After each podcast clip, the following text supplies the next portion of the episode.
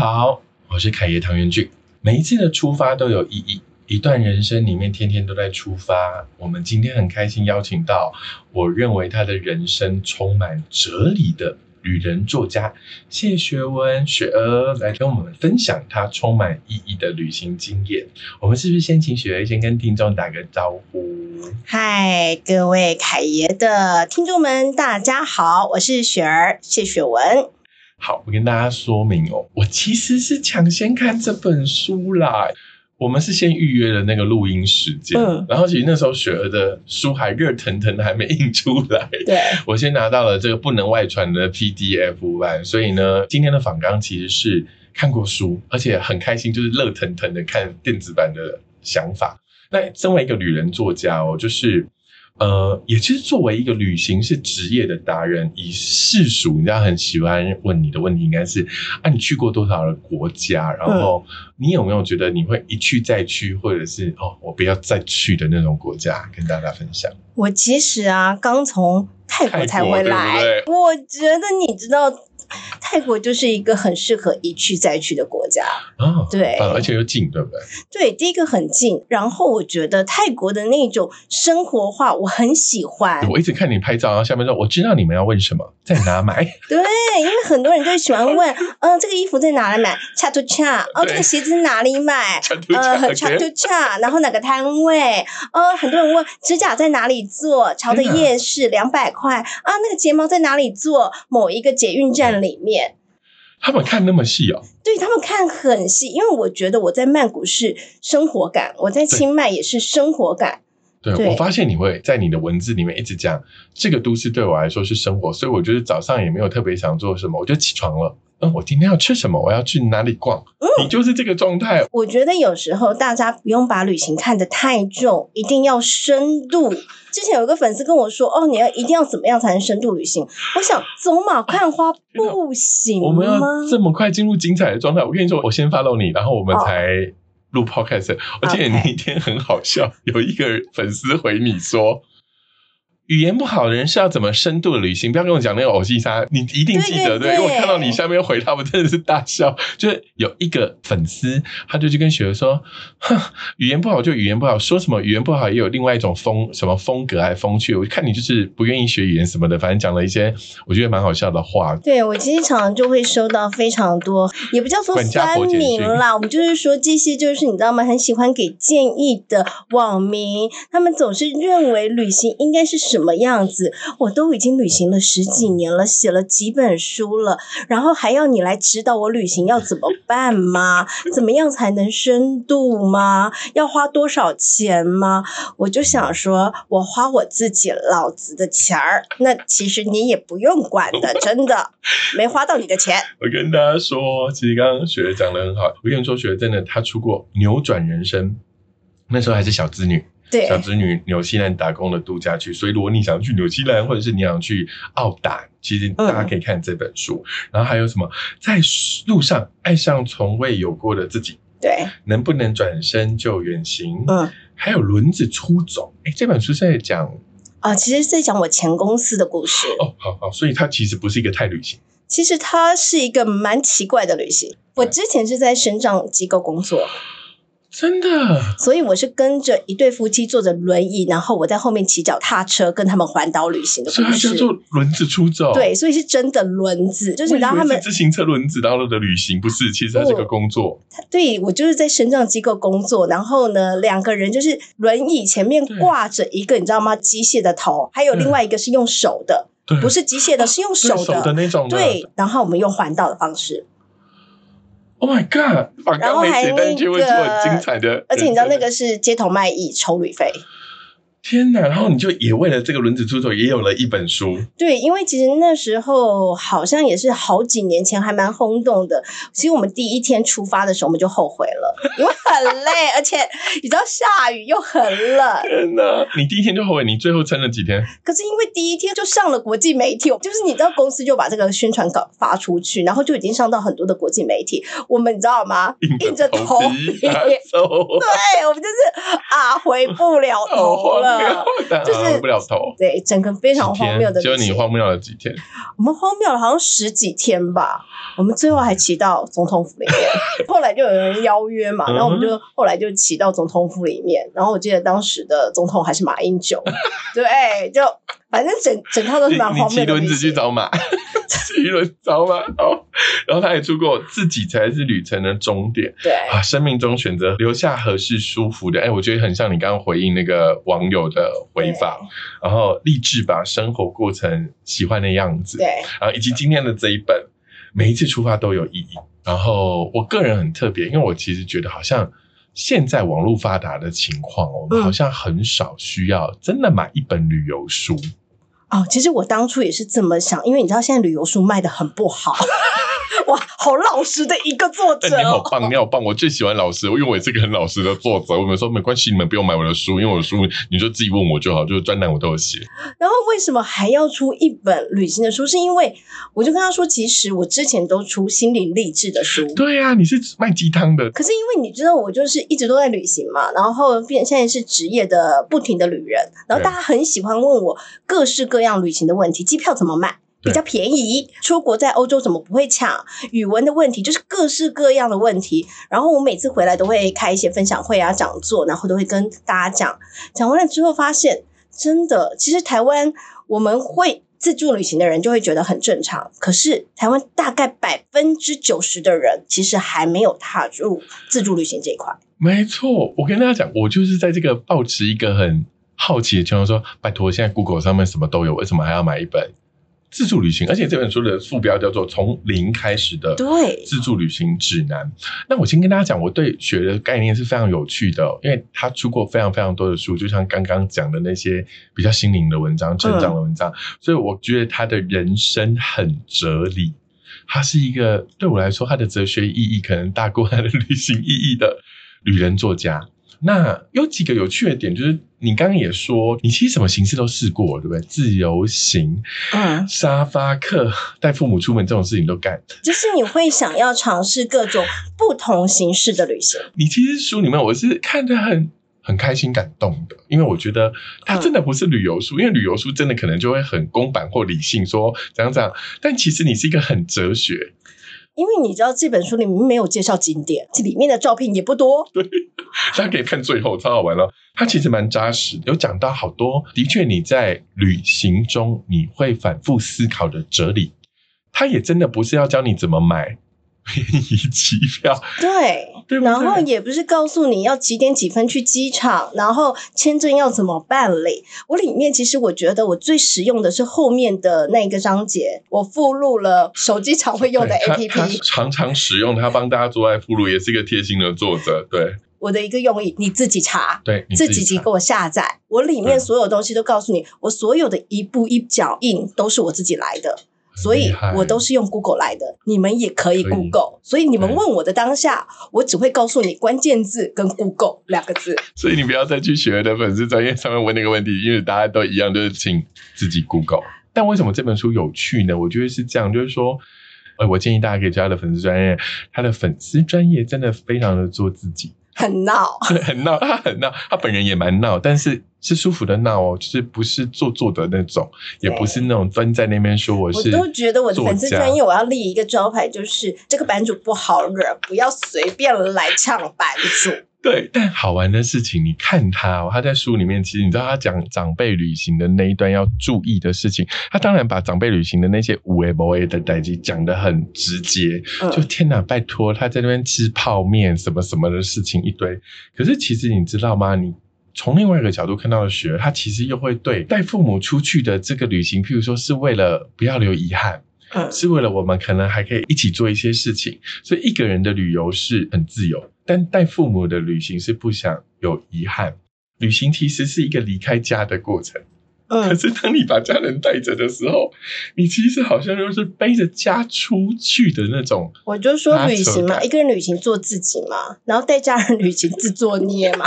对我有看到这一句，那你还是一直做啊，对不对？对，很多人说，那你干嘛就是花钱要自作孽这件事情，还要带着那么难搞？我就说，其实有些人跟我说我家人不难搞啊，或者很出去玩，我说那因为你家人很好啊，但我家人就很难搞啊，所以我带出去是真的是要折磨我自己，我从头一直折磨到尾巴，然后我都要握紧拳头，然后呢，就是有时候撞墙壁这样子。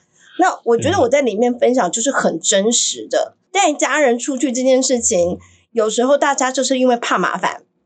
怕冲突，你知道，我就说，你跟你家人已经就是待在可能二三十年，你们已经有一定的模式了。可是你当你们出国的时候，你发现两个人都变了，所有的模式都不在，对，就好像回到你年轻的时候，可能就是青春期，对他什么东西都要管，然后什么东西都要念，可是很像他小时候带你出去玩那种感觉，然后跟你说你这个东西不要吃，你这个东西几点，你赶快赶快去给我上厕所。我们到了这个年纪，可能三四十岁带家人，我们换种角度了。妈妈，你要不要上个厕所？你这个东西不要吃，你这个东西要怎么样？啊，几点要起床？所以以前他气死我们，现在换我们被气死。对，我觉得很真实。我跟你说，所有啊，如果你真的也是自由行惯的学习带父母出门，你要看雪儿的这本书，真的是历历在目，然后血泪史，但你还是会带，对不对对？下次你还是会制作你应该是说，我里面书里面有讲，第一次带我爸妈出国去冲绳自助行，嗯然后我还开车了。然后我妈是客家人，我妈就节省一节，你知道吗？什么东西都要省下来，什么东西要自己做自己洗。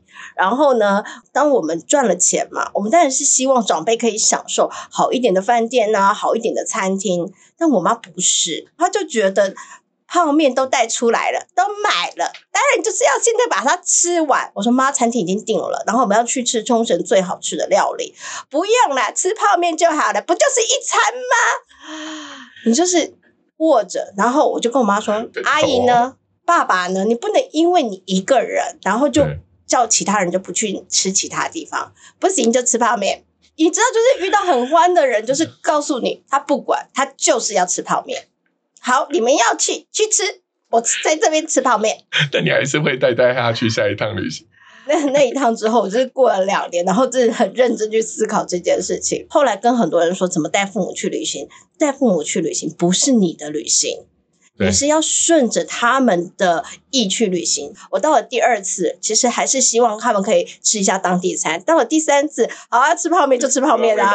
对，我就是放手。他们的旅行了，应该是说他喜欢什么样的东西，我们就在那个当地啊一样会带他们去看景点嘛。嗯那他喜欢吃什么，就顺着他的意去吃什么。我觉得跟雪儿聊这个东西就好真实。然后他书里面有一句话，我跟大家分享，他说：“旅行是框架外的人生，最终还是要框架中生活。”嗯我很喜欢这段话，但是我有点怕我的误解错误，嗯所以我又要请作者本人来跟我们说，那个时候你写下这句话的感觉是什么？因为我其实跟很多人说，我为什么很推荐大家要去旅行，最好是自助旅行、长程旅行，是因为我们在所谓的框架，就是在台湾这个现实里面生活太久了，所以我们很多东西都固定了。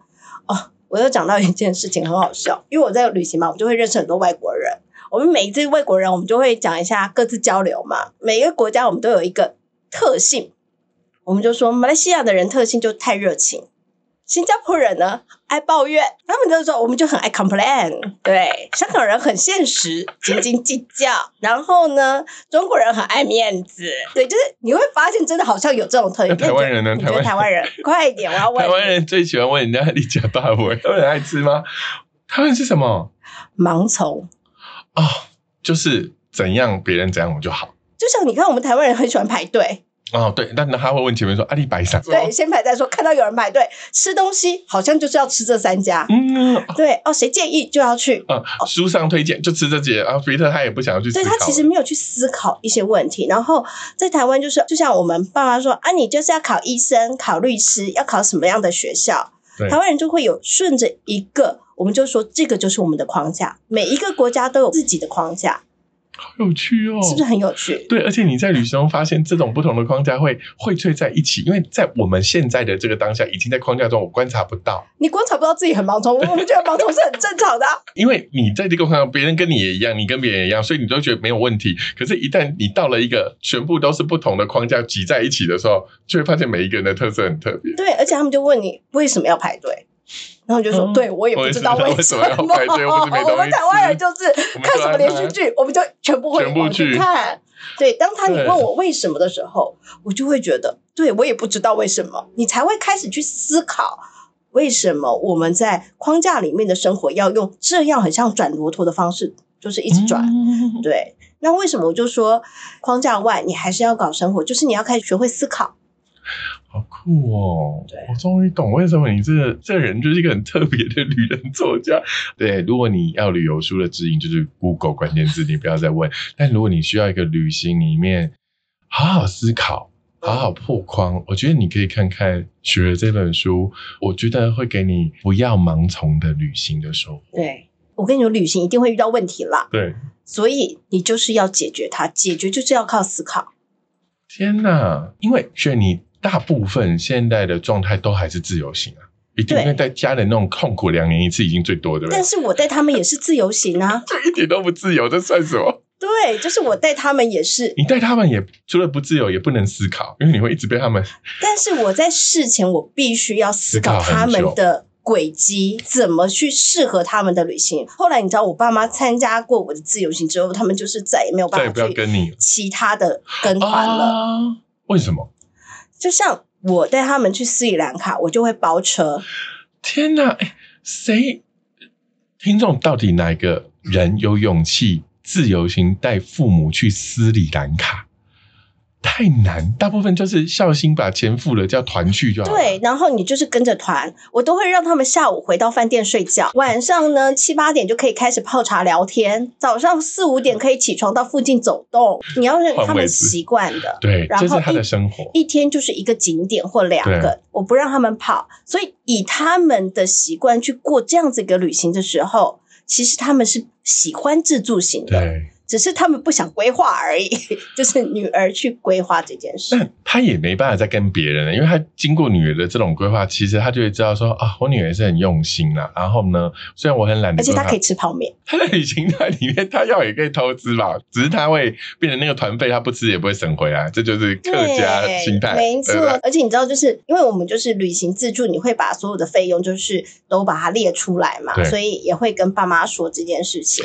啊，我记得你书里面说，你旅行的时候，父母是要自己出钱，当然，我还被人家骂嘞，那不孝女。我觉得这样真好笑。骂你的是是网民吗？对，因为我就啊很多人就问我一些问题嘛，然后我就说我带我爸妈去日本，然后今年四月的时候去日国，带他们去住一些温泉饭店啊，这些东西等等。那很多人就会开始问我行程嘛，然后这样子会要花多少钱，我就列一下东西，然后列完之后，就很多人就说哇，你好有钱哦。我说我哪里有钱？他们付的钱我哪里很有钱？我看到那一段，我也是深呼吸，想说，我佩服这个侠女。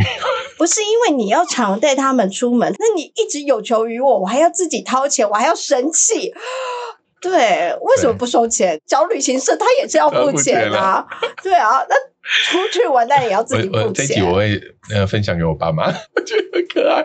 但但它其实是一个很好的界限，就是说好了，我可以带你去，我可以帮你规划，但不好意思，钱就是得各付各的，因为这就是使用者付费。对啊，我妈还是蛮开心，她觉得她付钱付的很有道理、啊。对，至少她想吃泡面可以吃泡面，要省就可以省。对，而且她回去还可以跟你炫耀，哎呦，我出去玩，我女儿哦，那个团哦，哦要五六万，我女儿带我只要两万多而已，哇塞，屁股翘到天边去了。就是你的自由行当成那个客家游，真的，你知道吗？客家人就是以节省为自己很荣誉的那个部分。我妈也很荣誉这他只要。看到这个团是外面是开六万，哦，我女儿帮我省了，比如四万就可以去，哦，她就会偶尔几细了，真的，也是孝顺的，让他出去可以讲这样子。我在书里面有看到一个很好玩的点，就是说你真的是很棒，就是很勇敢。我觉得你一直在告诉大家说，其实。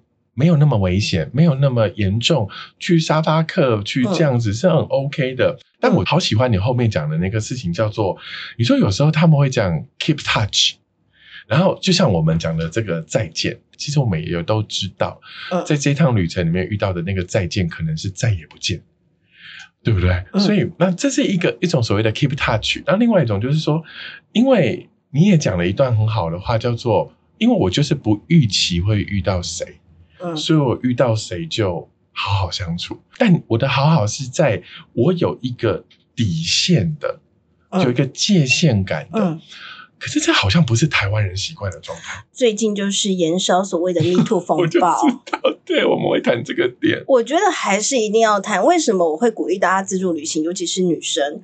你知道我其实刚开始自助旅行的时候，被多少的网民就是攻击女生去我那些地方很危险。你举印度，对我记得你书里面说什么？为什么印度就对你好像举了这几个，对然后女生好像到外面就会被骚扰，我就想说，在台湾是不会被骚扰嘛。但是我的确在还没有出发去旅行，或者是学会自助旅行之前，我对所有东西都是感到害怕的。然后我也不懂得反击跟拒绝。对我觉得台湾女生没有被学习到说不。拒绝，然后跟大家说这个东西我不舒服这件事情，因为我们可能是父权的一个环境体制下面，我们好像对于这种东西比较隐于说，嗯，然后不敢表达，对，不敢表达。可是因为在旅行，尤其是自助旅行，你所有东西都是要据理力争。还有就是，如果人家碰到你不舒服，尤其是我觉得是国外女生教我的。有一次我就是去印度嘛，我就在德里。印度就是一个以强奸闻名的，就是那种新闻非常多。然后我在德里的地铁站，它有一区就是女生可以上车的那个区域。嗯对对，然后我就去排队嘛。然后本来是排男生，然后那男生就叫我去女生排队，我就问 女生男生还直接跟你说你去女生的对对，对，排队。然后排队完之后，我就问那个女生说：“你们在印度的女生会不会很危险？”她说：“No，我们印度女生很 strong 的。”对，然后尤其是在德里的女生，如果人家碰她，她是会把她那个东西甩掉的。是哦，对这对，也是在那个框架里面会学习到的啊。对，我们一直以为只是台湾没有啊。印度女生是一个非常柔弱的，或者会被欺负。她说嗯有，的确有，但是他们有一些高知识分子，他们是可以说不的。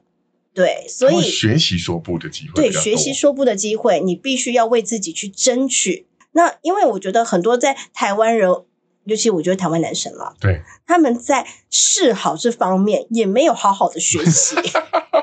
对，不叫其实你这不叫示好，这叫性骚扰。对，其实他们可能在某一些学习方面，我觉得是走错了，因为其实这个我们是课堂没有教嘛，可能就只能在影片 或者是他看到错的片就学到错的事，他们觉得哇，这个可能是呃这就是示示好。但是真正的示好不是这样，就像我在国外我们学到的一个东西，就是如果你是跟这个人要成为男女朋友之前，你们会有一个 dating。dating 这件事情，dating 不是已经算男女朋友了，只是约会，是要彼此是有分开的。那约会有分深跟浅。所以很多人就说：“哇塞，你到了国外，意大利，你就跟那个男生去喝咖啡哦，跟那个男生去喝酒。”我说：“对，我们在 dating，但是我们是在互相认识的 dating。我介绍我是谁，他介绍是谁，我们在聊天，这个叫做聊天的 dating。那如果我们觉得聊天的过程中好感了，对，然后这个东西我们聊天不错，我们才会有进一次、第二次、第三次，因为他知道你的兴趣嘛，他才能买花送给你，不会有一开始就你知道吗？我喜欢你，我就马上送礼物给你，一定是透过一开始认识，然后才会到深度，然后到确定完了两个才确定关系的 dating。所以他们是有分区域，可是我后来才发现一件事：我们台湾就直接叫 dating 了。你喜欢我，我喜欢你，我可以跟你告白吗？我们在做男女朋友吧，然后男女朋友我们就要结婚吧。单刀直入，对，近乎强迫。所以这就是框架外。有时候你知道，我觉得大家可以去自助旅行的原因，是因为如果你是跟团旅行，你只能大家去景点。对，但是自助旅行，尤其是在跟外国人在聊天的过程中，你可以去想一下，哇，好像有些东西你是可以学到的。我觉得自助旅行学到不是你看到景点之外，而是思考哦，原来所谓的示好应该是有一个进程。对，不是说哦，我喜欢你，我就我们直接来。我觉得这一集的听众也会觉得很可爱，超可爱。我跟你说，学的真的是很棒，因为哎，我没有预想我们今天会讲到这个，我真心觉得哇，学得很棒，我们可以分享一些旅行中得到的哲理。但因为的确，我刚刚问了一个界限的问题，又跟 Me Too 凑上去，但我真心也不知道，其实雪儿对这件事情的看法非常好。对这个问题本来的题目是哦，雪儿是怎么建立起刚刚那样子一个底线或界限的模式？我告诉你，我觉得雪儿回答的非常好。他说，你有可能是在框架外的，你有可能是外国的女生教你的。你透过在地铁的这个模式，他跑去问了 印度的女生说：“你们会很容易被欺负吗？”然后得到一个没有，我们可以 strong，我们可以为自己强壮。我觉得好棒。我觉得所有的台湾女生要理解，有可能我们一开始在这个框架里面就没有机会学习，没有学习树立界限的机会，没有办法学习解决问题的方式，甚至其实我们一直都没有被教育说，连 dating 这么简单的字。刚雪都跟我们分享，原来有深 day 跟浅 day，不是直接 day 到 motel 好不好？对，不是你直接 day 就到床上了。哎，这种床上是你好，别人没有要给你示好嘞，这真的很引以为戒。我觉得所有听到这一集的要分享出去，如果你真的有不好的感受，你可以分享这一集，请那个对方好好听听看，在框架外的雪儿怎么教你们。嘿，那是你台湾 dating，你有跨过把人来 dating 吗？我觉得互相尊重真的很重要。你看，我们刚刚从父母这一段的聊天就旅行，然后每次骂的要死，就还是带出去。好，自由行好啊！我就告诉大家说，大家我不是一个脾气很好的粉丝专业的 管理者，很真实。可是你又谆谆教诲，你分享了生活，可是实际上有一些东西，你又分享的多过于期待，他可能也只是把你当一个旅游作家。嗯，可是其实。在旅行中间里面，更重要的是在这个过程得到的人生哲理。你在那个转念里面呢？你刚刚一直讲说，对我要跟我父母要钱，所以穷则变，变则通。你说，如果道路无法过去，就换一条。你真实的人生也是这样啊，就像你。也有以前的工作，你要做一个以旅行为专业的人，其实也需要挑战。嗯，你也真只会看到说，在 Google 里面这条路在当下就是修嘛，我也是要转换。你是在旅行里面被训练，永远在转念吗？对，我觉得旅行你必须随时转念。钱被偷了 怎么办？啊，你会自责吗？其实一开始自责都是正常的，因为像我这次去意大利，我就有朋友的钱被偷，还有护照也掉了。对，我觉得这件事更麻烦。但是我告诉他们，就是你不要自责，因为其实里面钱一定回不来了，东西也一定会处理完成，你一定最后还是会回到家。但是其实最怕的是自责两个字，失误都已经发生了。嗯，对，所以旅行过程中你必须。一路告诉自己转念啊，这班车错过了，那没办法就下班车，不然我就在这个地方找个旅馆住了吧。飞机航班被 cancel 了怎么办？那就改下一个航班。对，那有保险你还是要去做支付，永远都有解决的各式各样的方法，但是没有办法解决的也很多，那怎么办？那就跳过去了，啊，不然嘞？为什么是你觉得啊？算了，我没有办法解决，那我们这次跳过这一关。像我那时候，我记得一七年的时候，我本来是要去摩洛哥，对，然后我已经在事先已经申请好签证了。可是我到了摩洛哥的那个当下，我都已经要飞机起飞的前一天，我签证还没有下来啊，怎么办？这这好像没办法改变，我就飞到埃及了。对啊，你就换了一个地方玩就好了，不然嘞，A 不能去，我就去 B 了嘛。然后我记得我有一次是带我爸去南极，然后呢，我带你爸去南极，我带我爸去南极，他很爱乱许愿，所以他就许愿。但你也不要全收吧，你带你爸去个这么冷的地方，其实不冷啦，我们坐船去还好，对，而且是夏天去南极，其实温度其实还 OK，但还是冰天雪地而已。但因为我们坐船上还好啊。我如果跟我爸说爸。我带你去南极，我爸一定会说：“我有做错什么？你要弄我？”不会，南极很好玩的。我觉得其实这些这也是我的框架。我跟你说，我们可能会先入为主，在字词上就觉得那个地方怎么样？不，其实你可以看看雪儿，它都很好。对，我都觉得还 OK。但你知道，我其实那时候就先下到呃阿根廷首都叫布宜诺斯艾利斯，我隔天要去乌拉圭。对，然后我已经查好了，乌拉圭是免签。我下了飞机，要变成要签证了。always 在遇到这种就是签证问题，哎，不是昨天才免签吗？啊，今天怎么就要签证了？也有遇到就是突然间好像这这个地方隔天就要打仗的感觉。对，或者是在伊朗嘛，好像待了十几天，然后有一天刚好他们全国断网，然后我问他们发生什么事情，哦，外面在砸那个什么汽油弹啊，车子啊，我说哦，那要持续几天？他们说嗯，我们也不知道。我说那我安全吗？安全，我们常发生。就是有一种人家已经司空见惯，然后我们还在那边刘姥姥进大观园。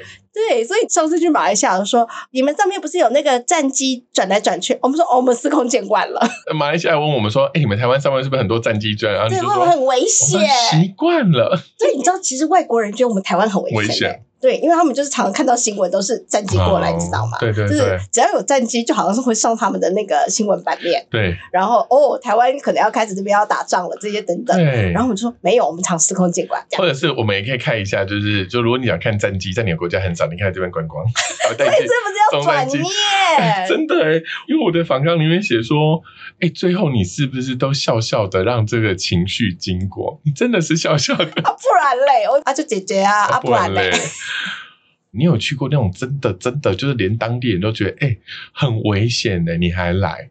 你会其实不太会，因为其他们如果真的是红色警戒，你也飞不到。对我红色警戒的地方我不会去，但是如果真的有一次最危险，应该是那时候我本来是要去摩洛哥嘛。然后我后来飞埃及，然后那时候埃及刚好就是有 isi is 对，然后那时候就是我去一个西奈半岛，我们我去学潜水，然后呢北边还在打仗。埃及的军队在跟 ISIS 战斗，然后你还在那边给我潜水。对我这边还在玩潜水这件事。然后要离开埃及的那一天，他们说其中有一个修道院爆炸，里面死了大概三百人还是四百人吧。那时候就觉得，哎，好像挺危险，好像离你比较近的这样。对，因为好像离我很近，然后那个新闻爆炸事件就是离我很近的地方。可是你，我觉得在旅程中，你本来就会遇到很多东西。我们在台湾会觉得很可怕。非常可怕，要打仗了，然后呢？人家也这样看我们啊，人家也在看我们有对，是这样的，没有错。可是到了那个当地，我会去深度去了解打仗的原因，为什么打仗，然后当地的居民到底怎么想法，我也会跟着他们一起无奈。对，尤其是你可能对于主政者或者是当地的政府，对，其实因为有些民怨还是会，这个是全世界都是一样的事情。谁国家不贪腐？你换另外一个换位思考，每一个人。都有他们的困扰，那我们也有。那你要不要把这件事情一直放大下去？我觉得这个是可以思考的。我觉得大家如果看这本书，可能里面会真的就在每一个旅程或故事里面看到很多就是学而转念的方法。我跟你说，大家不会把它当旅游书看，因为你不会在旅游书里面看到这么多人生哲理。他有讲一段，他说，就是学在旅程里面，这个旅程教导他说，人要成为一个。善良的人才会活得快乐。我看这句话，我其实深思很久，说到底为什么他可以学到，而我可能我也本来就是一个这个状态，就觉得哦，选择良善很重要。但在整个旅程里面，要要能够体会到，当一个良善的人才能够活得快乐，哪一段教了你？快告诉我。我觉得旅程一开始一定是辛苦的，但是所有的幸运都是伴随不幸而来的。就像所有人家惧怕的黑暗，其实也是应该有光才会让你理解，就是原来黑暗其实有它的道理，要不然呈现不出光亮的可贵。没错，就像我那时候好像在印度吧，然后我在加尔各答，然后刚好到的那一天是下大雨，整个淹水，我没有订旅馆，我就开始步行找旅馆，就是真的淹到脚踝那个地方，因为你知道吗？路上没有嘟嘟车。然后问了好几家旅馆，他们都拒绝我，因为他们不能有外宾，你一定要去找那些特殊可以接外宾证的，对外宾证的旅馆，你才能入住。然后我那时候背包旅行，我背包大概快十公斤嘛，我就在水里面下大雨，然后我在哭，我在想说，呃，今天晚上我要在哪里？然后我就水深及膝，然后我又一个人，然后我就。在哭的一个过程中，就是你知道有那种绝望，你知道吗？然后突然就有一个阿北过来，阿迪在干嘛？你要怎么？我说我要好对哦，我要去找好对哦。然后他们也真的听得懂 hotel 哦，要找饭店，然后他就开始帮我去问嘟嘟车可不可以带我去饭店。后来问了几个都不行，然后因为那个车子发动不了，他就找了一个骑脚踏车，然后后面是卖菜的，就是送菜的人，你可不可以送这个人去 hotel？我就说那要多少钱？五十块钱，好，我付钱，送我去 hotel。好好玩哦！但就是就像你说，你在路边绝望大哭，然后你现在不知道叫车还是要叫船呐、因为那个水已经到，对还要叫游艇。但是你好像的意思是说，天无绝人之路，我跟你说，幸运就是这个时候来，那个人就是一个光。光所有的幸运就伴随不幸。你刚刚这句话是这个意思？，对你那些幸运，它会累积在你的心里。对，其实你不需要害怕，你走出去就会有人来帮你。就一定即使你会有最好的遇到那么不幸的事情，你看我都哭成这个样子了。对你刚刚演的很坚强诶，我想说哇，真的是无敌铁匠女性版。其实脆弱也没有什么错哦。对其实想哭就哭吧，哭完啊学会求救才会得到帮助。对，然后你会发现，旅行最开心的事情都是那些很细微的小幸运。就是大雨中突然有人来救你了，然后走在路上，然后呢，突然要付公车的钱，有人帮你先付了，哦，你外国人，然后点了一一些菜嘛，就是突然老板给你啊，外国人傻逼鼠，再给你两个小菜啊，好 开心今天哦！本来要去哪个景点，就今天刚好免门票。对，我就是说，旅程的小幸运都是来自于这些很末尾的。那这些末尾会让你很开心，那很开心的部分，你就会觉得哇，明天又是很好的一天。那为什么会跟善良有关系？是因为你的心是善良的，然后你遇到的也都是善良的人，然后你会学会感恩，感谢。对，你会很感谢，你不会再回去了。因为真的 keep touch，其实再见也不一定真的会，但是你会把这个感恩的心给下一个人。对，你就会帮人家付公车票。就是如果我在台湾看到有外国人在找路，我会跟他说：“你需要什么帮忙吗？”那我会带你去那个地方。路上看到有人说：“啊，他付不出来钱，我帮你付这个钱。我懂。”我没有办法去回报给帮助我的人，但是我可以帮助下一个人。你可以做善的循环。对，我觉得外国人也是，他们就会觉得 天哪，很感恩。你知道，在人生地不熟的地方，突然有一个当地的人，然后走过来，虽然真的很小的钱，可能只有十块、二十块，但是你救了他那个当下。那我被拯救过那么多次了，对你就是一个 trouble maker，去全世界收集所有的善意。但你很棒，你写成很多很多好的书，然后告诉大家，其实你应该变成一个善的循环。我觉得善良真的很重要，原因是因为呃，你可以看到在旅程中百分之九十都是好人。但好多好多人，因为可能那个很微小、很微小，可能不到零点零一趴的坏人，对，但他被放大，一直放大然，后就会让人家觉得说，一个人出去旅行，尤其是女生，天哪，印度，对。你发疯吗？你一个人去欧洲那边小偷很多，但是我常常会跟大家讲一件事情，因为就代表你在那个地方，你应该要注意些什么。危险不是不好的，它是提醒你要注意什么。对，其实对是哎，所以我觉得这次哦，又是跳回来迷途这件事，我觉得很多人发生就告诉你这个是危险的，所以女生你要选择说不这件事情。对，旅行也是，大家告诉你南美很危险，任何一个地方很危险，那我们就是要特别去注意那个危险，不要傻傻在那边。这个危险的讯号是要提醒你注意，可是不是主角你追寻的路。没错，这个讯息其实大家可以看学这本书，就是每一次出发都有意义，其实真的都会有意义的啦，每一个安排都有。